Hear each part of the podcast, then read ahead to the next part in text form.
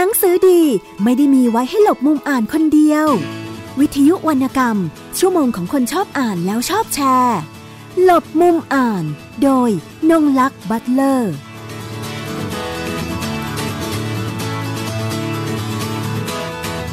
สวัสดีค่ะ คุณผู้ฟังทุกท่านวันนี้กลับมาพบกับรายการหลบมุมอ่านของวิทยุไทย PBS ค่ะ คุณผู้ฟังสามารถติดตามรับฟังรายการต่างๆ ของวิทยุไทย PBS นะคะ ได้ทางช่องทาง www.thaipbsradio.com ค่ะ ดาวน์โหลดแอปพลิเคชันค่ะ Thai PBS Radio รับฟังได้ทางระบบ iOS แล้วก็ระบบ Android นะคะ กดไลค์หรือกดถูกใจได้ที่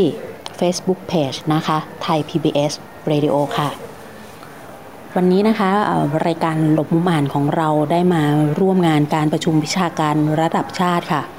โครงการวิวัฒน์ไทยศึกษานานาชาติ เพื่อการพัฒนาสังคมไทยนะคะ ตัวย่อเป็นภาษาอังกฤษก็ ENITS นะคะในหัวข้อนะคะโลกกับธรรม ภูมิปัญญาความรู้ในงานพุทธศิลป์อีสานนะคะจัดที่โรงแรมภูแมนขอนแก่น ราชาออคิดนะคะที่จังหวัดขอนแก่นนะคะระหว่างวันที่ 22 แล้วก็ 23 กุมภาพันธ์ 2561 ในงานดังกล่าวนี้นะคะก็จะมีโปรแกรมทั้งหมด 2 วันที่เป็นการเชื่อมโยงกันระหว่างความงามทางโลกธรรม ทางโลกกับทางธรรมนะคะผ่านผ่านตัวตัวเนื้อเนื้อสารต่างๆนะคะว่ามีการเชื่อมโยงกันอย่างไรระหว่างตัวงานวรรณกรรมด้วยส่วนหนึ่ง แล้วก็เชื่อมโยงกับทางงานศิลปะ ซึ่งเป็นพุทธศิลป์ในรูปแบบต่างๆนะคะในงานมีการปาฐกถานำหัวข้อศิลปะการแทงหยวกภาคอีสาน ความงามศรัทธา และภูมิปัญญาที่ยังคงอยู่นะคะ โดยรองศาสตราจารย์วีนาวีสเพนค่ะ จากสถาบันวิจัยศิลปะ และวัฒนธรรมอีสาน มหาวิทยาลัยมหาสารคามนะคะดิฉันก็ได้ฟังปาฐกถาของอาจารย์เสร็จเป็นที่เรียบร้อยแล้ว แล้วก็ได้ซื้อหนังสือศิลปะการแทงหยวกปราสาทพึ่งบ้านโพนทรายนะคะที่อาจารย์เป็นผู้ได้ลงพื้นที่นะคะแล้วก็รวบเก็บรวบรวมข้อมูลจนสามารถออกมาเป็นหนังสือเนี่ยตอนนี้เล่มหนึ่งแล้วนะคะ แล้ววันนี้ล่ะค่ะอาจารย์ก็มานั่งอยู่เปล่าแล้วนะคะ เราจะมา พูดคุยกันถึงการหาข้อมูลเล่มนี้ด้วยนะคะรวมถึงความงามที่อาจารย์พูดถึงคือเมื่อสักครู่เนี่ยนะคะก็จะมีแฟนคลับอาจารย์หลายท่านผ่านไปผ่านมาแล้วประโยคนึงที่อาจารย์พูดถึงศิลปะการแทงหยวกทางภาคอีสานนะคะอาจารย์เอ่ยกับทางผู้ที่มาขอลายเซ็นนะนะคะว่าเอ่อมันเป็นงานที่เป็นเนื้อแท้แล้วก็มีความเป็นตัวเองนะคะ จะไม่ถูกแปรรูปนะคะ ก่อนที่เราจะไปถึงประเด็นนั้นนะคะ ตอนนี้อาจารย์ก็อยู่กับเราแล้ว อยากจะให้อาจารย์นะคะช่วยเล่าถึงที่มาที่ไปของการเกิดขึ้นของว่าทำไมถึงอยากจะรวมเก็บข้อมูลเรื่องนี้แล้วก็นำเสนอเอแล้วตอนนี้มีการจัดพิมพ์เป็นหนังสือออกมาแล้วด้วยค่ะค่ะเเหตุปัจจัยที่ทำให้ดิฉันเองและทีมงานจากกลุ่มงานอนุรักษ์คัมภีร์เบลาน สถาบันวิจัย ศิลปะและวัฒนธรรมอีสาน มหาวิทยาลัยมหาสารคาม ได้ลงพื้นที่แล้วก็เก็บข้อมูล เรื่องการแทงหยวกของบ้านพลทรายตำบลบ้านไทยอำเภอเขื่องใน จังหวัดอุบลราชธานีนะคะ ก็มีเหตุปัจจัยจากที่ได้เห็นการเผยแพร่เรื่องอปราสาทพึ่งในงานบุญออกพรรษา ของคุณนัทพงศ์มั่นคง ซึ่งเป็นหนึ่งในช่างแทงหยวกของบ้านพลสายนี้นะคะก็เลยมีความสนใจ เพราะว่างานของสถาบันวิจัยศิลปะและวัฒนธรรมอีสาน เราเอ่อมีหน้าที่ส่งเสริมชาวบ้านที่ทำงานช่างอยู่ในชุมชนนะคะแล้วก็คัดสรรเพชรเม็ดงาม ไม่ว่าจะเป็นช่างอ่าแกะไม้ ช่างทำเทียน นะช่างทำโปรงลาง ระฆัง หรือ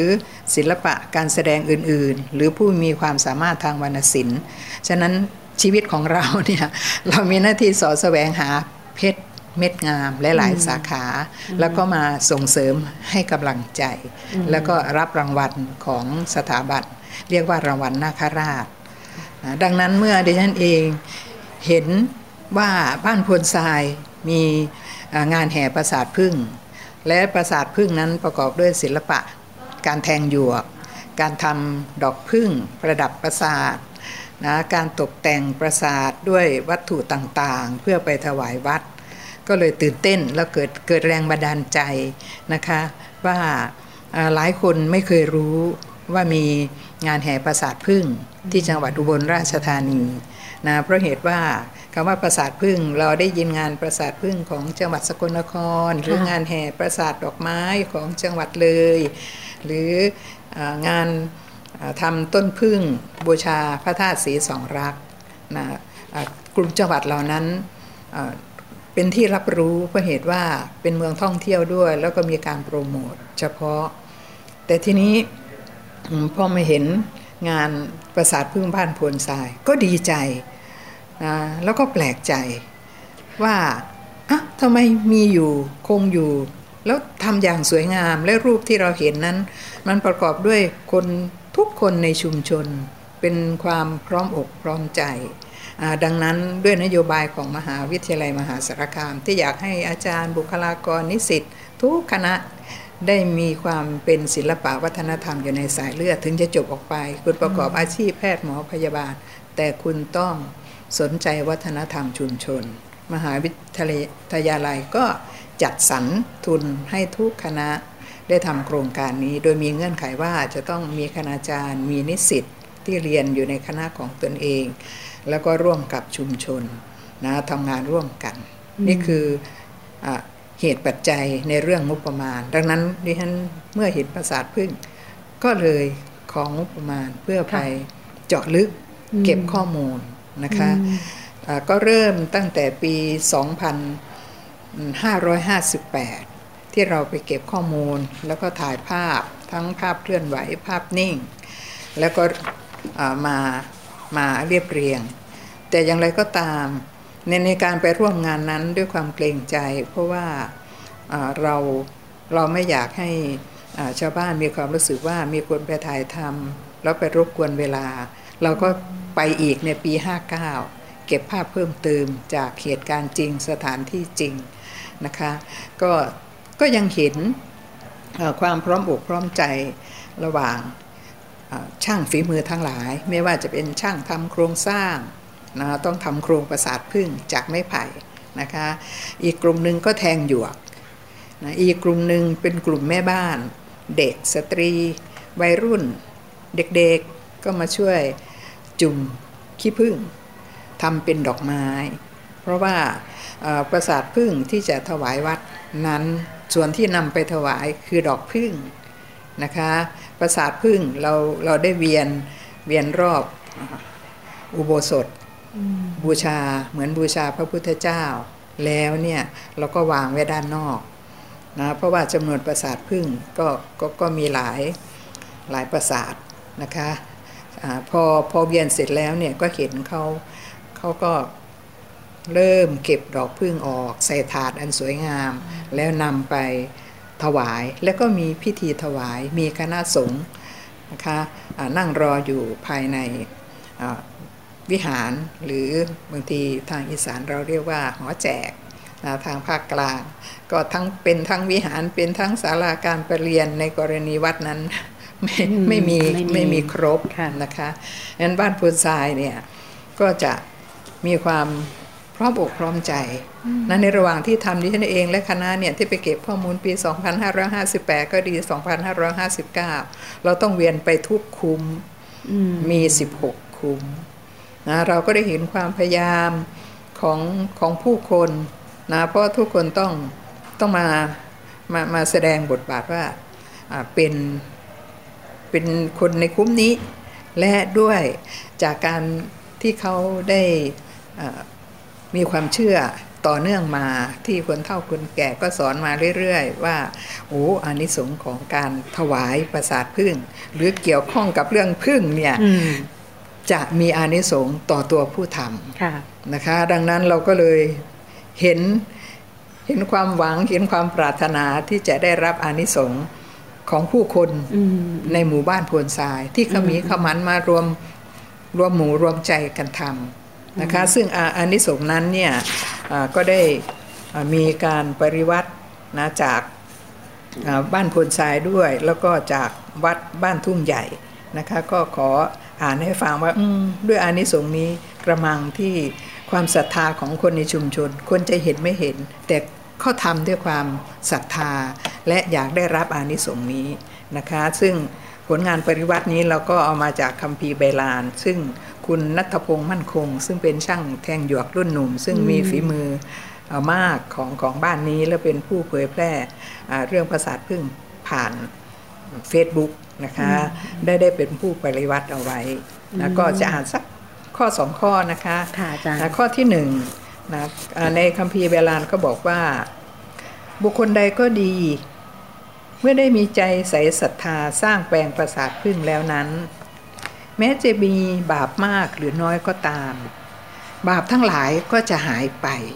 เห็นไหมคะ เหมือนเป็นการล้างบาปเลยแล้วใครล่ะจะไม่อยากทำเนาะเราก็ไม่รู้ว่าตอนอาจารย์ที่ผ่านมา ที่ผ่านมาเราสั่งสมบาปสั่งสมบุญไว้แค่ไหน โอ้ฉะนั้น มาแล้ววันนี้เป็นวันเหมือนวันชำระบาปนั่นเองวันไถ่บาปนะข้อที่สองบุคคลใดที่นำไม้มาทำโครงประสาทพึ่ง จะได้สุขสามประการ ก็คือสุขในเมืองคนได้แสนชาตินะถ้ายังคล้องติดในเมืองมนุษย์จะมีความสุขโอ้ถวายแล้วได้แสนชาติสุขในเมืองฟ้าได้เป็นแก้วอาบสองสวรรค์ คือได้เป็นพระอินทร์ในชั้นจาตุมหาราชิกา นะแล้วก็ได้ขึ้นชั้นดาวดึงด้วย และเป็นสุขในเมืองนิพพาน อันไม่รู้แก่เท่านะคะสุขสามประการข้อที่สามบุคคลใดที่ได้นำไม้มาทำเสาต้นพึ่งบุคคลนั้นจะไม่ไปเกิดในที่ที่ลำบากเห็นไหมคะ ไม่ไปตกในอบายภูมิ หรือแม้ว่าจะไปตกในนรกประสาทพึ่งก็จะนำไปบังไว้ ไม่ให้อันตรายเกิดแก่ผู้นั้นนี่ค่ะความจริงมีอานิสงส์อานิสงส์อยู่เก้าข้อนะแต่ก็พอเป็นตัวอย่างว่าด้วยความเชื่อในอานิสงส์นี้ก็ก็เลยเป็นเป็นแรงจูงใจ ให้คนในชุมชน ไม่เฉพาะชุมชนพลทรายนะคะ ได้ได้ทำประสาทพึ่งถวายนะเพื่อความสุขของตัวเอง แต่อย่างไรก็ตามในขณะเดียวกันจากการสัมภาษณ์ เขาก็บอกว่า ในพร้อมกันในประสาทพึ่งอันเดียวกันนี่แหละอาจารย์ ก็ถือโอกาสทำบุญอุทิศถึงญาติที่เสียชีวิตด้วย ในวันออกพรรษานะบางคนทำสามประการเลย อันที่สามเขาไปบนบานมา ฉะนั้น ก็จะขอแก้บนไปพร้อมกัน อันนี้ชาวบ้านพลทรายเขาทำสามอย่างพร้อมกันนะคะ แต่พอไปเก็บข้อมูลบ้านอื่น แล้วก็พบว่าถึงไม่ใช่เทศกาลออกพรรษา บางบ้านในเดือนมกราคมพาทำละตามโอกาสที่เขานัดหมายกันได้ ก็คือทำประสาทพึ่งเพื่ออุทิศหาญาติพี่น้องที่เสียชีวิต แล้วก็ทำพร้อมๆกันนะคะ อาจจะรวมหมู่รวมญาติพระเสียชีวิตไปห้าฉะนั้นประสาทพึ่ง ก็ต้องห้าหลังห้าประสาทแล้วก็มีมีรูปของผู้ที่เสียชีวิตติดเอาไว้นะด้วยเหตุนี้ด้วยความเชื่อที่เหนียวแน่นนี่เองนะคะดิฉันก็ไปตื่นตะลึงว่าเอ้ายังมีสิ่งเหล่านี้เหลืออยู่ แล้วก็ใครจะทราบไม่ทราบ ใครจะไปมาหาสู่ใครจะมาบันทึกภาพถ่ายทำหรือไม่ไม่ใช่เรื่องที่เขาสนใจ แต่เขาทำเพื่อความสุขความเชื่อและทำเพื่อบุพการี ที่ในขณะที่ท่านมีชีวิตอยู่เขาอาจจะโอกาสที่จะดูดูแลท่านไม่เต็มที่หรือเต็มที่ แต่มันมันสะท้อนคุณธรรม วัฒนธรรมในการมีคารวะธรรมนะต่อผู้หลักผู้ใหญ่นะที่ได้ดูแลลูกหลานมา ฉะนั้นสิ่งเหล่านี้เวลาไปบ้านยางขี้นกก็ดีหลังจากไปเก็บข้อมูลบ้านพวนทรายแล้วเนี่ย เราก็พบประสาทพึ่ง ซึ่งเหี่ยวเฉาแล้วล่ะพอเราไปหลังจากนั้นสองสามสัปดาห์อ้าวบ้านนี้ก็มีหรือไปบ้านหมักหมักมี่อำเภอเมืองจังหวัดอุบลซึ่งไม่ใช่โพลทรายนะคะ เราก็ไปเนื่องจากเราไปเก็บข้อมูลเรื่องอื่นๆ แล้วก็เห็นวางอยู่ใต้ต้นโพก็เป็นประสาทพึ่ง นั่นสะท้อนว่าประสาทพึ่งนะคะอานิสงส์ในการทำประสาทพึ่งและความเชื่อเรื่องนี้ และช่างฝีมือด้านนี้ยังมีอยู่ในภาคอีสาน หลายหลายจังหวัดเพียงแต่คนในสังคมเมือง หรือคนภาคอื่นไม่รู้ เพราะการรับรู้เรื่องศิลปะการแทงหยวกโดยทั่วไปกับการสร้างปราสาทพึ่ง ภาคอีสานจะรับรู้ในเรื่องการทำปราสาทพึ่ง แต่ภาคอื่น เรื่องปราสาทพึ่งหรือเอเรื่องแทงหยวกจะรับรู้ในงานงานเผาศพนะคะ งานปราสาทพึ่งเราไม่ค่อยได้ยินจากว่าเออเขาเขามีประเพณี แต่ปราสาทพึ่งกลกลายมาโดดเด่นอยู่ในภาคอีสานนะคะ ของเพชรบุรีก็ดีสงขลาก็ดีส่วนใหญ่ก็จะแทงหยวกประกอบกองฟอน หรือจิตตกาทานในในในการรับงานแทงหยวกค่ะอ่าดังนั้นอ่า จากการได้ได้รับการส่งเสริมจากมหาวิทยาลัย และอ่าด้วยบทบาทหน้าที่ที่เราจะต้องหาเพชรเม็ดงามในด้านช่างนะแล้วก็จากการที่ชอบเป็นส่วนตัว เพราะว่าอ่าญาติก็เคยแทงหยวก แต่ท่านเสียชีวิตไปแล้ว มันมันประกอบกันหลาย ๆ อย่างนะคะก็ก็ทำให้ได้ได้คิดว่าถึงเวลาแล้วนะที่เราจะอ่าเชิดชูช่าง แทงหยวกในภาคอีสานให้ปรากฏ แล้วก็บ้านพวนทรายนะมีความโดดเด่นมากในการรวมหมู่รวมใจทำเรื่องนี้เราก็ตัดสินใจเลือกพื้นที่บ้านพวนทรายนะคะ ก็ได้ทราบที่มาที่ไปว่าทำไม โดยพื้นที่แล้วถึงเลือกเป็นบ้านพลทรายนะคะ ก็เราก็ได้เห็นว่าทางภาคอีสานเราเนี่ยจะเชื่อมโยงกับเรื่องทางศาสนาและพิธีกรรมนะคะ ส่วนทางภาคอื่นก็อาจจะเป็นเรื่องงานศพ สุดเป็นส่วนใหญ่ส่วนใหญ่นะคะอาจารย์ แล้วทีนี้ค่ะ อย่างที่อาจารย์ปฐกถาบนเวทีอะนะคะมันจะมีพูดถึงลายต่างๆด้วยอือฮึอยากจะให้อาจารย์ลองยกตัวอย่างว่าลายแต่ละลายนี่เขาใช้เฉพาะงานหรือเปล่า แล้วในลายต่างๆ เนี่ยอันไหนเป็นลายที่มันยากเขามีแบ่งเป็นออกไปอีกไหมว่าเออลายนี้อาจจะใช้สำหรับงานนี้หรือว่างานมงคลไม่มงคลแบบนี้เป็นต้นนะคะหรือว่าอาจจะเป็นลายแบบ ราชสำนักหรืออะไรต่างๆ แบบนี้มีแบ่งแบบนั้นด้วยไหมอืมทีนี้ถ้า ถ้าดูจากการเก็บข้อมูลแล้วก็ได้สัมภาษณ์ชาวบ้านมันก็มีมีสองแนวนะคะ ก็คือเราก็พบว่าลวดลายในการแทงหยวกไม่ว่าจะทำปราสาทพึ่งหรือทำสิ่งอื่นๆเนี่ยถ้าถ้าในกรณีปราสาทพึ่ง ชาวบ้านพวนทรายก็ยังเอาความเชื่ออันสืบเนื่องมาจาก ตำนานทางพุทธศาสนามามันมาใช้เป็นลวดลาย นั่นก็คือเอ่อลวดลายเนี่ยถ้าแบ่งออกนะคะดิฉันเองก็ได้พยายามแบ่งว่าอืมอันที่หนึ่งเป็นลายลายหลัก ลายหลักก็คือเป็นลายที่เอากาบกล้วยใหญ่ๆนะมาแทงแทงลวดลายแล้วก็มีความซับซ้อน แล้วมีความยาวก็เรียกว่าลายหลัก หรือลายหน้ากระดาษ ตรงลายหลักอันนี้เนี่ยส่วนใหญ่จะใช้ลายเครือเถานะลายพืชพันธุ์ต่างๆ ซึ่งผู้ที่จะแทงลายนี้หมายถึงใครรับผิดชอบลายหลักหรือลายหน้ากระดาน ซึ่งใช้พื้นที่และใช้ลวดลายมากกว่าลายอื่นๆ ต้องมีความเชี่ยวชาญในการแทง แล้วก็มีความแม่นยำและมีความรู้ทางศิลปะ ดังนั้นถ้าถ้าถ้าในในกรณีอ่าลายหลักหรือลายหน้ากระดานของบ้านโพธิ์ทรายอ่าคุณนัทพงศ์มั่นคงบังเอิญได้เรียนรู้จากอ่าช่างผู้ใหญ่ในหมู่บ้าน แล้วก็เอกศิลปะด้วย ฉะนั้นความรู้ในเรื่องลวดลายอ่าก็ก็มีมากขึ้น ส่วนใหญ่อ่าหนุ่มคนนี้ก็เลยรับผิดชอบลายหลัก เรียกว่าลายหน้ากระดานนะคะ กลุ่มที่สองคือลายประกอบ นะถ้าพูดง่าย ๆ ก็คือลายประกอบ ลายประกอบนั้น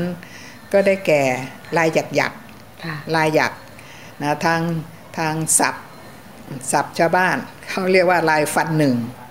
ลายฟันอ๋อไม่ใช่ศัพท์ชาวบ้านศัพท์ทั่วไปคือหยักหนึ่งหยักก็เรียกว่าลายฟันหนึ่งภาคกลางก็ใช้ แต่ชาวบ้านเรียกว่าลายแข้วหมาอืมอาจจะเห็นว่ามันเหมือนฟันหมาแหลมค่ะๆแทงหยักเดียวอืมค่ะแล้วก็อ่า ลายอ่าสามหยักแล้วก็ลายห้าหยักก็คือเขาเรียกว่าฟันหนึ่งฟันสามฟันห้านี่เป็นภาษาปากของของชาวบ้านนะคะก็ก็ก็เรียกลายฟันหนึ่งฟันสามฟันห้าแล้วลายประกอบอันที่สองก็คือเวลาเอาประสาทพึ่งมามาต่อกัน มันก็ต่อเข้ามุมสี่เหลี่ยม การการจรดกันของของหัวมุมก็ต้องมีกาบลายกาบปิดอืมกาบ นะคะเขาเรียกว่าลายกาบเยืองนะหรือเรียกว่าลายอ่าเข่าพรมค่ะค่ะมันมันเป็นลายกาบที่ที่ปิดรอยต่อไม่ให้น่าเกลียดนั่นนะคะ ซึ่งตรงเนี้ยบ้านพวนทรายก็มีเอกลักษณ์ในการทำของตัวเอง และใครใครทำลายกาบเนืองก็ต้องทำเฉพาะลายกาบเนือง มันจะได้สวยเหมือนกัน ใครแทงฟันหนึ่งฟันปลาหรือแข้วหมา ก็ต้องทำ รับผิดชอบลายใครลายมันค่ะค่ะแล้วก็เอามาประกอบกัน มันเลยเป็นเหตุปัจจัยที่ทำให้ช่างได้ได้ทำงานร่วมกันขาดใครคนใดคนหนึ่ง งานก็จะช้าเนี่ยค่ะมันเป็นภาพทั้งความเชื่อเป็นภาพทั้งการทำงานมันต้องขมีขมันเพราะต้องทำให้เสร็จในวันเดียว แล้วไปถวายตอนค่ำเลย เริ่มตอนเช้า เป็นกฎเลยหรือเปล่าคะอาจารย์ ต้องให้เสร็จในวันเดียว ใช่ค่ะแล้วต้องไปเพราะความถยสดด้วยอะไรด้วยอ๋อค่ะอ่า โดยส่วนตัวก็ไปตีความว่าทุกคนวันนั้นเป็นวันที่ทุกคนอ่าจะเอาอานิสงส์ที่ตนเองเชื่อมาทำทำล้างบาปทำให้มันสวยงามที่สุด แล้วก็ต้องเสร็จแล้วถวายเลยอะไรอย่างเงี้ยค่ะมันมันเรื้อรังไม่ได้ด้วย แล้วก็เป็นเหมือนเป็นการนัดหมายญาติพี่น้องที่อยู่ไกลทุกคนกลับมาอืมอืมนะคะ ก็ต้องทำให้แล้วตามกาลทีนี้ที่ถามว่า ลวดลายนี้มาจากความเชื่ออะไร ก็อันนี้ก็เป็นเรื่องสำคัญนะคะที่ได้พูดบนเวทีว่าแทงหยวกเนี่ยถ้าเป็นประสาทพึ่งถวายในวันออกพรรษาหรือแก้บนนะหรือทำเพื่อตัวเอง จะมีพึ่งมาด้วยแล้วก็มาจากตำนานทางพุทธศาสตร์ที่บอกว่าพระพุทธเจ้าเนี่ยท่านทรงเบื่อหน่ายนะในความขัดแย้งของ ของคณะสงฆ์บางกลุ่มบางเหล่าก็เลยอยากไปปีกวิเวกนะอ่ามีความขัดแย้งไปช่วงหนึ่งนี่นี่เป็นเรื่องเล่านะคะท่านก็ไปอยู่ในป่า ชื่อว่าป่าปาลิไลค่ะนะทีนี้จากการปลีกวิเวกก็ไม่มีใครปฏิบัติวัดถากเนาะลิงกับช้างนะอ่าไม่เห็นข้าวนะช้างก็ ไปเอาก้อนหินร้อนๆเอ้ยไปเอาก้อนหินเนี่ยมามาทำให้ร้อนแล้วก็จุ่มน้ำเพื่อถวายเป็นน้ำอุ่นให้ให้ท่านสงฆ์นะส่วนลิงเห็นท่านไม่ไม่มีพักษาอาหารก็ไปเอาน้ำผึ้งมาถวาย โดยผึ้งนั้นจะต้องไม่มีตัวผึ้งค่ะนะต้องให้มีแต่อ่าคือพึ่งมันไปแล้วก็เอารังพึ่งมาคันก็ถวายอืมนะฉะนั้นลิงกับช้างก็ได้อานิสงส์อืมนะคะจนอ่าเพื่อเป็นที่ระลึก นะแก่ทั้งลิงและช้างนะตอนหลังก็ได้มีผู้ได้สร้างพระพุทธรูปขึ้น แล้วก็ตั้งชื่อพระพุทธรูปนั้นว่า เป็นพระพุทธรูปปางปาลีไลก็มีคือมีรูปพระพุทธองค์นั่งอยู่ตรงกลางค่ะมีช้างหมอบอยู่ด้านหนึ่งลิงก็มีถวายหลวงพึ่งค่ะแล้วก็ก็มีอยู่อยู่ทุกวัดอืมอะทีนี้อันหนึ่งที่ประเด็นซึ่งค่อนข้างจะกังวลคือการการสืบทอด สืบสารศิลปะประสาทพึ่งเงี้ยค่ะว่าในของหมู่บ้านนี้เองเนี่ยค่ะได้มีการเชื่อมโยงถึงคนรุ่นใหม่รุ่นต่อมาอย่างไรบ้างนะคะอาจารย์ค่ะจากการที่เราไปบ้านโพนทราย เราก็เห็นการสืบทอดโดยวิธีธรรมชาติ เพราะว่าบ้านโพนทรายเนี่ยมีเอกลักษณ์อย่างหนึ่งก็คือ ได้ได้ได้พูดเมื่อกี้ว่าเวลาทำบุญนะทุกคนที่อยู่ไกลจะไปทำงานที่ในเมืองหรือกรุงเทพจะกลับมาถือโอกาสมาเยี่ยมพ่อแม่มาตอบแทนบุปการีนะอ่าแล้วก็ต้องทำงานเป็นคุ้มนะแล้วเราเราเลยเห็นการถ่ายทอด ศิลปะการแทงหยวกจากคนแก่ในชุมชนมายังคนหนุ่ม โดยไม่ได้ผ่านระบบโรงเรียน ก็คือไปเรียนรู้กับผู้เฒ่า ค่ะในในชุมชนทำให้ในหนังสือเนี่ยเราก็ได้ถ่ายรูปเพื่อเป็นเกียรติแก่ช่างช่างแทงหยวกอ่ารุ่นรุ่นผู้ใหญ่นะคะมีประมาณ 11 หรือ 12 ท่าน แล้วก็ช่างแทงหยวกรุ่นหนุ่มที่เขาสนใจด้วย แล้วก็เขาเป็นคนในชุมชนด้วยไปเรียนรู้กับท่านผู้เฒ่าทั้งหลาย ก็ก็มีกลุ่มหนึ่ง และในตอนตอนหลังเนี่ยเอ่อ ในระบบโรงเรียนนะคะมีการสอน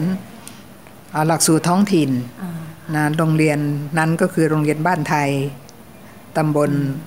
อ่าบ้านไทย แล้วก็อยู่บ้านพูนทรายเนี่ยค่ะทางอาจารย์ก็ก็ในทัศนะของดิฉันนี่มีความรู้สึกว่าน่าชื่นชม ว่าเป็นอาจารย์ที่สุดยอดก็คืออได้ ได้ได้มีความคิดที่จะนำความโดดเด่นในเรื่องศิลปะการแทงหยวกของชุมชน ไปทำเป็นหลักสูตร แล้วก็สอนนักเรียนนะคะก็ได้ได้เชิญช่างทั้งหลายนี่แหละไปไปสอนนะคะ ซึ่งก็ก็ก็ได้มีภาพออยู่ทั้งที่โรงเรียน และภาพเหล่านี้ก็ก็เป็นภาพที่ผู้หลักผู้ใหญ่ของกระทรวงศึกษาธิการเมื่อได้ไปเยี่ยมโรงเรียนบ้านไทย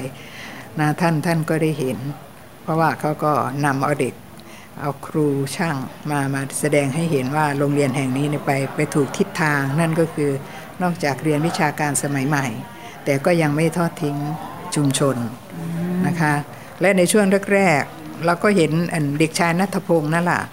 อยู่ในชุดนักเรียน แต่เขาไปเป็นครูสอนน้องมหนึ่งมสองเขาสอนตอนมสาม นะคะ ตอนนี้เด็กชายนัทพงศ์ก็กลายเป็นนายนัทพงศ์แล้ว ก็เอาความรู้นี้ตัวเองไปเรียนมหาวิทยาลัยราชภัฏก็เอาความรู้ทางการแทงหยวกไปเผยแพร่ ซึ่งเดิมในมหาวิทยาลัยไม่ได้สนใจเรื่องนี้ พอนัทพงศ์เข้าไป เธอก็แสดงผลงานครั้งที่หนึ่งก็คือ งานลอยกระทง แทนที่จะทำกระทงแบบใบตองแบบพิมพ์นิยมนะคะ ก็ได้ตัดสินใจทำแทงหยวกแบบทรงบุษบก แล้วทำในนามสาขาด้วยนะคะในสาขาทัศนศิลป์ของเขาประกวดกับคณะต่างๆ ปรากฏว่ากระทงประสาทพึ่งได้ที่หนึ่งนี่เป็นการเริ่ม เริ่มนำเข้าสู่มหาวิทยาลัยที่ที่ตัวเองเรียน ทีนี้พอคนได้รู้จักอาจารย์ได้รู้จัก น้องๆได้รู้จักล่าสุดนี่ก็ทำประสาทพึ่ง แต่ในงานกีฬาเขาก็ยังหัวเราะอยู่ว่าประสาทพึ่งกับงานกีฬาเขาไปทำอะไรกันก็เป็นน้องๆจากคณะครุศาสตร์นะแต่ประสาทพึ่งนั้นได้เอาพระพุทธรูป ไว้ นั่นก็คือในงานกีฬาเขาก็จะมีการให้นักศึกษาได้ได้คิดคิดขบวนว่าจะมีอะไรบ้าง แต่คณะครุศาสตร์เขาตัดสินใจเอาขบวนแห่พระพุทธรูปภายใต้บุษบกประสาทพึ่งนี่นี่ก็คือจากการอยู่ในชุมชนเงียบเล็กๆนะคะมันก็ไปกับตัวตัวช่างนะถ้าถ้าช่างหนุ่ม มีความละอาย ดิฉันก็คิดว่าเขาก็คงไม่ไม่ไปไปแสดงให้เพื่อนๆเห็นหรอกว่ามันมีนะในชุมชนนะซึ่งก็ได้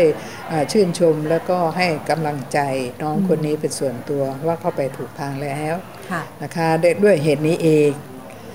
ทางอะไรนะกระทรวงวัฒนธรรม โดยคุณบุญชัยทองเจริญบัวงาม ซึ่งตอนนั้นได้ทำงานในในกองงานในพระองค์นะเกี่ยวกับงานศิลปกรรม ช่างเครื่องสด ได้มาเห็นสิ่งเหล่านี้ แล้วก็ได้นำช่างแทงหยกบ้านพูนทรายไปขึ้นทำเนียบเสนอขึ้นทะเบียนมรดกภูมิปัญญาของชาตินะคะ ในปีถัดมา แล้วก็ได้เสนอให้ช่างโพนทรายและตัวแทนจากมหาสารคาม ซึ่งมีฝีมือทางการแทงหยวก ได้มาร่วมถวายงาน ในพระงานพระบรมศพ โดยตกแต่งพระจิตกาทาน ในในส่วนที่เป็นหยวก แล้วก็ได้รับคัดเลือกมาสองคน เห็นไหมคะมันจะมาเป็นขั้นเป็นตอนถ้าคนในชุมชนละอาย หรือเราซึ่งเป็นมหาวิทยาลัยเห็นแล้วก็เขียนหนังสือจบจบไม่ไม่ใช่ดิฉัน ดิฉันอิมันจิตวิญญาณคือจะต้องสร้างคนสร้างคนสร้างคน มันจึงจะเป็นแนวทางที่ถูกต้องนะคะ อาจจะเป็นเพราะตัวเองเป็นอาจารย์ แล้วก็สอนสอนคนที่จะไปเป็นอาชีพครู อาชีพครูนี่ต้องไม่ทอดทิ้งชุมชนจะต้องสืบทอดสืบสารนะดังนั้นต้องเอาสิ่งเหล่านี้มาปฏิบัติให้ได้ แล้วก็สอนเด็กรุ่นแล้วรุ่นเล่า ฉะนั้นที่ได้กล่าวบนเวที โรงเรียนบ้านไทยสอนทั้งระดับมัธยม และโรงเรียนประถมก็เอามาสอนอีก นะคะ ดังนั้นเด็กประถมนะที่แทงหยวกได้ก็ประมาณ 4 คน เด็กมัธยมประมาณ 7 คน แต่ที่ที่ดีใจมากก็คือในตอนหลังเนี่ยวัดวาอารามต่างๆ ท่านก็เริ่มฟื้นฟูในเรื่องการทำประสาทพึ่งเพื่ออุทิศส่วนกุศลให้บุพการี ก็เชิญช่างแทงหยวกไปไปรับงานทำงาน แต่ที่สวยงามก็คือ เอาช่างรุ่นหนุ่ม เอาช่างโรงเรียนมัธยม เอาช่างผู้เฒ่า เอาช่างประถมที่ท่านสอนมานั่นแหละไปร่วมงานด้วยค่ะเห็นไหมคะ ซึ่งก็เข้าใจว่าท่านก็คงให้กำลังใจว่าเออถ้าเขาให้ค่าขนมก็ก็ก็คงแบ่งให้เด็กอยู่ นี่คือความต่างอืมที่ไม่เห็นในชุมชนอื่น เพราะเหตุว่าเอ่อเคยพาช่างเหล่านี้ไปไปพูดที่เอ่อ งานสัปดาห์หนังสือแห่งชาติที่สุนีแกรนด์จังหวัดอุบลราชธานีนะคะ เอาช่างแทงหยวกไปไปบรรยายเองพูดเอง และให้ท่านสาธิต พอพูดจบ มีผู้ใหญ่ท่านหนึ่งท่านบอกว่า ท่านเกิดมาจนอายุ 80 เพิ่งรู้ว่าจังหวัดอุบลราชธานีมีช่างแทงหยวกขอบคุณที่ ได้นำให้ช่างเหล่านี้มาปรากฏบนเวที นี่คือความเป็นจริงในสังคม ว่าสังคมเราเป็นอะไร ขาดศรัทธา หรืออย่างไรจึงไม่ไม่สืบสารสิ่งเหล่านั้นนะคะนั้นก็ก็โดยส่วนตัวก็ก็ดีใจมาก ที่อาจจะมีบทบาทหนึ่งในการโปรโมททำให้อ่าศิลปะการแทงหยวกได้เป็นที่ปรากฏ เป็นขั้นเป็นตอนจากสังคมเล็กๆ จนได้ถวายงาน แล้วก็มีงานเข้ามาเรื่อยๆ จากไม่ได้เงินนะคะก็ก็เป็นอาชีพเล็ก ๆ อาชีพเสริมค่ะค่ะนะคะก็ถือว่าถ้าไม่มีตรงกลางอย่างอาจารย์นะคะเป็นตัวที่เชื่อมนะคะจากชุมชนไปสู่การเผยแพร่ด้วยเนี่ยก็การสืบสารก็อาจจะไม่ได้เป็นที่แพร่หลายนะคะอย่าง ตอนนี้ก็ถือว่าหนังสือศิลปะการแทงหยวกปราสาทพึ่งบ้านโพนทรายเนี่ยก็เป็นสะพานหนึ่งนะคะที่ค่ะทำให้เราได้รู้จักกับศิลปะแขนงนี้ว่ามีความเป็นมาอย่างไรอย่างที่อาจารย์เรียนให้ทราบ เอาละค่ะเดี๋ยวช่วงท้ายแล้วผู้ที่สนใจหนังสือเล่มนี้ บางทีอาจจะหายากตามร้านหนังสือหลักๆทั่วไปค่ะผู้ที่สนใจนี้จะซื้อได้อย่างไรบ้างคะ ค่ะคือบังเอิญหนังสือเล่มนี้เราเราเรามีจุดประสงค์อยู่อยู่สองอย่างนะคะ อันที่หนึ่งก็คือเป็นเอกสารเผยแพร่ทั่วไปอืมแล้วก็ส่งไปที่องค์กรหน่วยงานที่เป็นสถานศึกษาอืมอีกส่วนหนึ่งก็ให้ให้ช่างบ้านโพนทรายท่านได้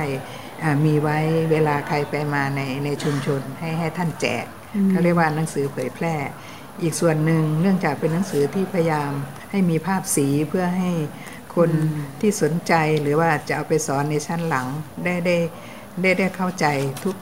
ขั้นตอนกระบวนการและเห็นความงามของภาษาทพึ่ง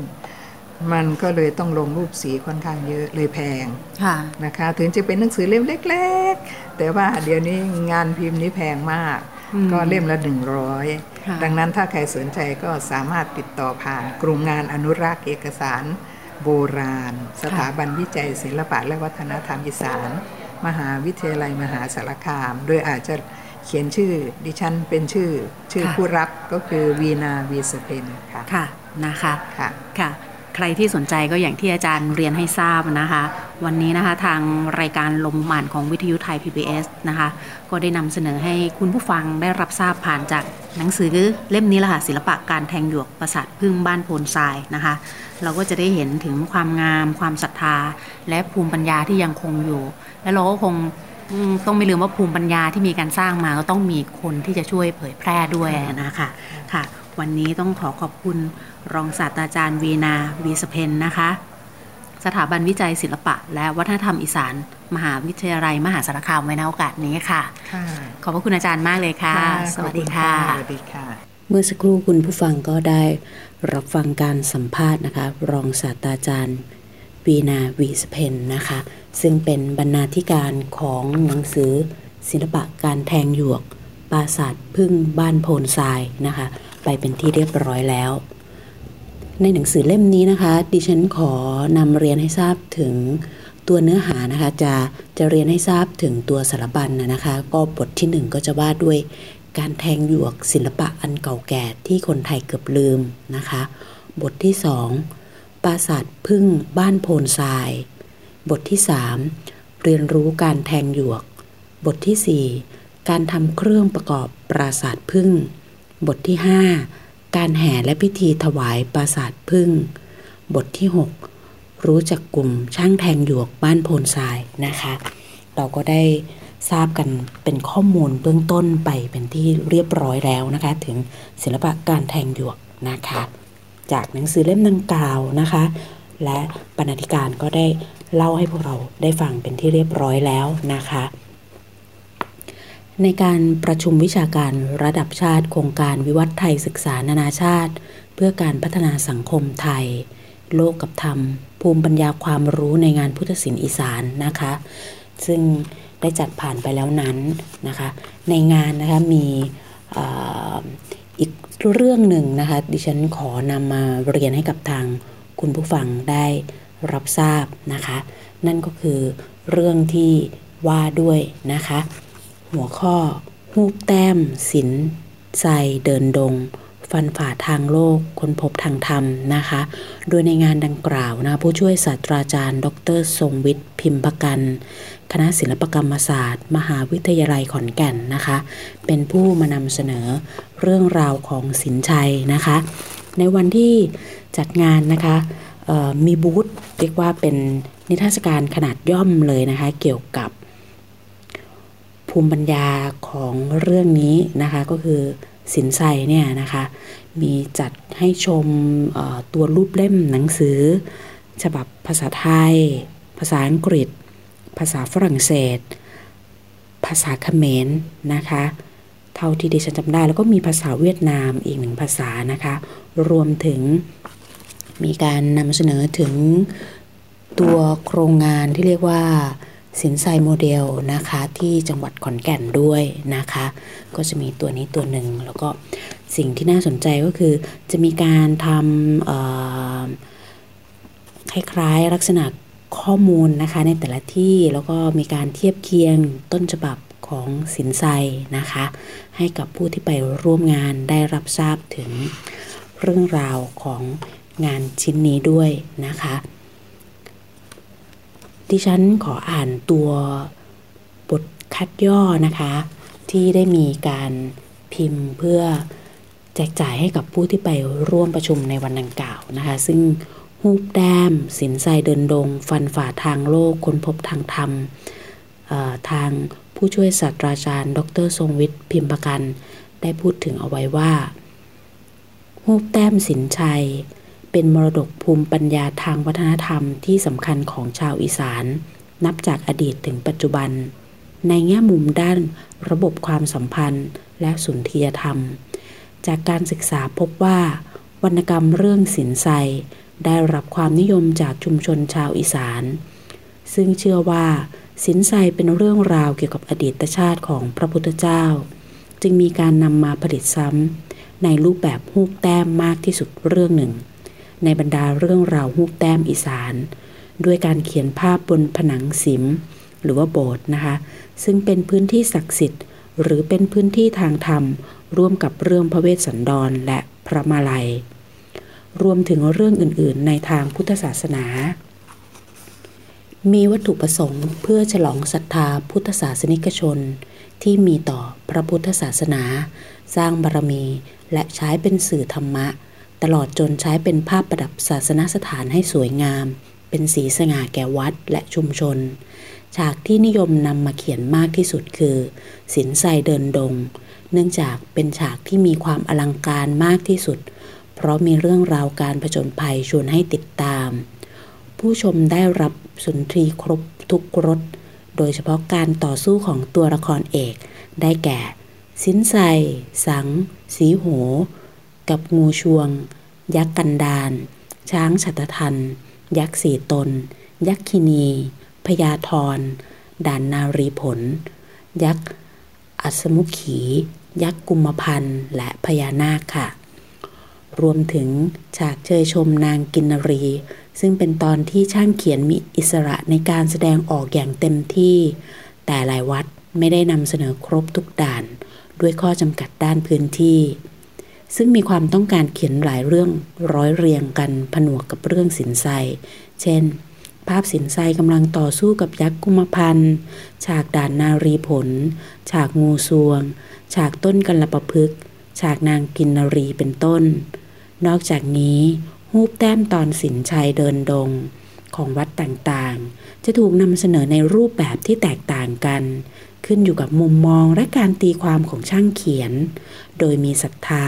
และการมีส่วนร่วมของชุมชนเป็นพื้นฐานที่สำคัญไม่มีขนบด้านรูปแบบตายตัว แต่เน้นการแสดงออกตามจริต ทักษะและจินตนาการของช่างแต่ละคน สรุปนะคะว่าฮูปแต้มสินไซมีความสัมพันธ์กับชุมชนอีสานมายาวนาน นับจากอดีต ถึงปัจจุบัน มีบทบาทเป็นสื่อสอนธรรมะค่ะ ให้เข้าใจได้ง่ายขึ้น ที่สำคัญฮูปแต้มสินไซนับเป็นสื่อสุนทรีไม่กี่ชนิดในอดีต ที่ช่วยหล่อหลอมสร้างแรงบันดาลใจ เชื่อมโยงโลกและธรรม ได้อย่างประสานกลมกลืน โดยเฉพาะฉากสินทรเดินดง ที่อยู่ในความทรงจำของคนอีสานตลอดมา ปัจจุบันมีการนำฉากสินทรายเดินดง ไปปรับประยุกต์ใช้ในหลากหลายรูปแบบ และวัตถุประสงค์ ผ่านการตีความใหม่ เช่นการนำไปสร้างอัตลักษณ์ทางวัฒนธรรมท้องถิ่น การส่งเสริมเป็นพื้นที่ทางวัฒนธรรมเพื่อการท่องเที่ยวเป็นต้นนะคะหูปแต้มสินไซในบริบทร่วมสมัย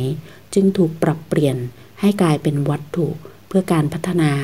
ผ่านระบบการบริโภควัฒนธรรม ซึ่งเป็นการลดทอนคุณค่าเชิงจิตวิญญาณของท้องถิ่น สู่การสร้างคุณค่าใหม่ ผ่านนโยบายการพัฒนาของภาครัฐเป็นสำคัญนะคะตรงนี้นะคะก็จะเป็นเพียงคล้ายๆเป็นบทคัดย่อนะคะ เพื่อจะให้ผู้ที่ไปร่วมงานได้ ทราบถึงความเป็นมาก่อนของวรรณกรรมเรื่องสินไซนะคะว่าทำไมถึงได้รับความนิยมจากชุมชนชาวอีสาน แล้วไปเชื่อมโยงอะไรบ้างกับทางพุทธศาสนา และงานพุทธศิลป์ที่ปรากฏอยู่ตามภาพวาดบนผนังสิมโบสถ์ตามหลาย ๆ วัดนะคะหลาย ๆ โบสถ์ในภาคอีสานนะคะ ซึ่งทางผู้ช่วยศาสตราจารย์ ดร ทรงวิปพิมพกัน ในวันดังกล่าว ก็ได้มีการนำเสนอภาพ ของศิลป์นะคะ ภาพวาดบนผนังศิลป์ตามโบสถ์นะคะในวัดนะคะที่ปรากฏวรรณกรรมเรื่องสินไซนะคะ รวมถึงมีการนำจัดแสดงนิทรรศการขนาดย่นย่อและขนาดย่อมๆนะคะสำหรับผู้ที่ไปร่วมงานได้ชมด้วยนะคะ ดิฉันขออ่านบทคัดย่ออีกอีกสอง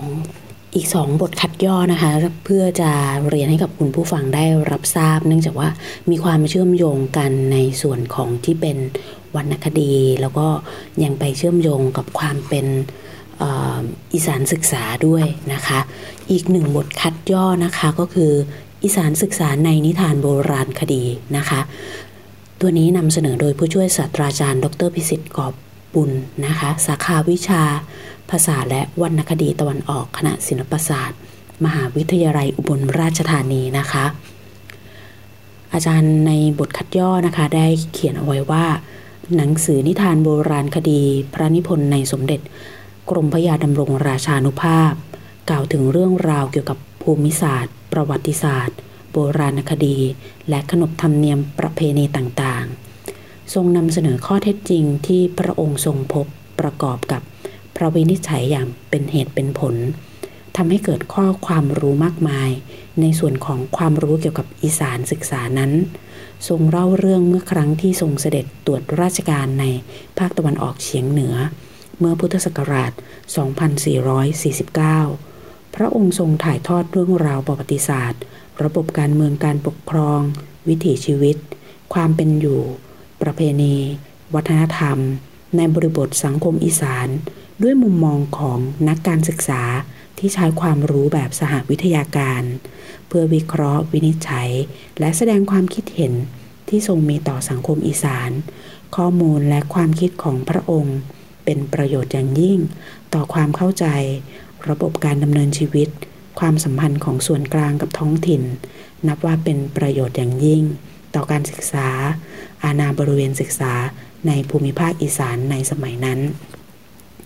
หนังสือนิทานโบราณคดีเล่มนี้นะคะมีความน่าสนใจมาก ทางผู้ช่วยศาสตราจารย์ ดรพิสิทธิ์กอบปุลนะคะก็ได้ยกตัวอย่างว่าไม่เฉพาะแต่ในภาคอีสานเท่านั้นนะคะ แต่ในพระนิพนธ์เล่มนี้นะคะยังมีของภาคอื่นๆด้วยนะคะ ครอบคลุมทุกจังหวัดนะคะในสมัยนั้นนะคะอีกหนึ่งบทคัดย่อนะคะก่อนที่เราจะปิดรายการนะคะหลบมุมอ่านของสัปดาห์นี้นะคะ บทคัดย่อนี้หัวข้อนะคะชื่อว่า ชมสารอ่านศิลป์ลักษณะเด่นและความสำคัญของวรรณคดีประกอบคู่ทัศนศิลป์ไทย เป็นบทคัดย่อของผู้ช่วยศาสตราจารย์ ดรธานีรัตน์จัตทศีนะคะภาควิชาภาษาไทย คณะอักษรศาสตร์จุฬาลงกรณ์มหาวิทยาลัยค่ะ อาจารย์นะคะในบทคัดย่อนี้ก็ได้เขียนเอาไว้ว่า ความสัมพันธ์ระหว่างวรรณคดีกับศิลปะแขนงอื่น ลักษณะหนึ่งที่ปรากฏในสังคมไทยมาช้านาน คือการสร้างและนำเสนอวรรณคดีกับทัศนศิลป์ประกอบคู่กัน อันทำให้ผู้ชมได้รับรสจากศิลปะสองแขนงพร้อมกันนะคะอาจารย์ก็นำเสนอแบบเป็นสิ่งที่เกื้อกูลกันนะคะ แล้วก็เอานำมาประกอบคู่กันระหว่างวรรณคดีแล้วก็ทัศนศิลป์นะคะ คือรถจากวรรณศิลป์และทัศนศิลป์เช่น โครงภาพรามเกียรติ์ที่วัดพระเชตุพนโครงภาพสุภาษิตที่วัดพระศรีรัตนสัตราราม ร้อยกองจารึกลับแลประทีปที่บางปะอิน โครงการพระราชพงศาวดารในสมัยรัชกาลที่ 5 และร้อยกองจารึกอนุสาวรีย์ผู้วายชน วรรณคดีประกอบคู่ทัศนศิลป์ดังกล่าวนี้ เป็นวรรณคดีกลุ่มหนึ่งที่น่าสนใจนำมาศึกษา เนื่องจากรังสรรค์ขึ้นโดยมีจุดมุ่งหมายพิเศษ คือเพื่อใช้คู่กับทัศนศิลป์โดยเฉพาะ ทั้งยังปรากฏเป็นส่วนหนึ่งของทัศนศิลป์นั้นด้วย วรรณคดีกลุ่มนี้จึงน่าจะมีลักษณะพิเศษ และบทบาทสำคัญที่แสดงให้เห็นความเชื่อมโยงระหว่างวรรณคดีกับศิลปะแขนงอื่นในอีกมิติหนึ่งนะคะ บทความนี้จึงจะมุ่งศึกษาลักษณะเด่นของวรรณคดี ประกอบคู่ทัศนศิลป์ดังกล่าว ทั้งในด้านเนื้อหารูปแบบและศิลปะการประพันธ์รวมทั้งศึกษาความสำคัญ และคุณค่าของวรรณคดีกลุ่มดังกล่าวนะคะอันนี้ก็มีความน่าสนใจนะคะ โดยจะมีการเชื่อมโยงเข้ากับความเป็นท้องถิ่นความเป็นอีสานศึกษาด้วยนะคะ ส่วนหนึ่งนะคะในงานที่จัด การประชุมทางวิชาการครั้งนี้ และก็ยังมีส่วนที่เชื่อมโยงในส่วนของทางส่วนกลางนะคะ เพื่อให้เห็นการเชื่อมโยงระหว่างวรรณคดี วรรณกรรมที่ปรากฏร่วมอยู่ในงานทัศนศิลป์รวมถึงงานศาสนาแล้วก็รวมกันออกมาเป็นงานพุทธศิลป์ด้วยนะคะ อันนี้ก็คือเป็นส่วนที่ดิฉันนำมาอ่านและคิดว่าเชื่อมโยงมีการเชื่อมโยงกันในที่เกี่ยวกับ ประเด็นในเรื่องของงานเขียนนะคะ งานวรรณกรรมต่างๆด้วยนะคะ โดยในสัปดาห์นี้นะคะ รายการหลบมุมอ่านนะคะ ก็ต้อง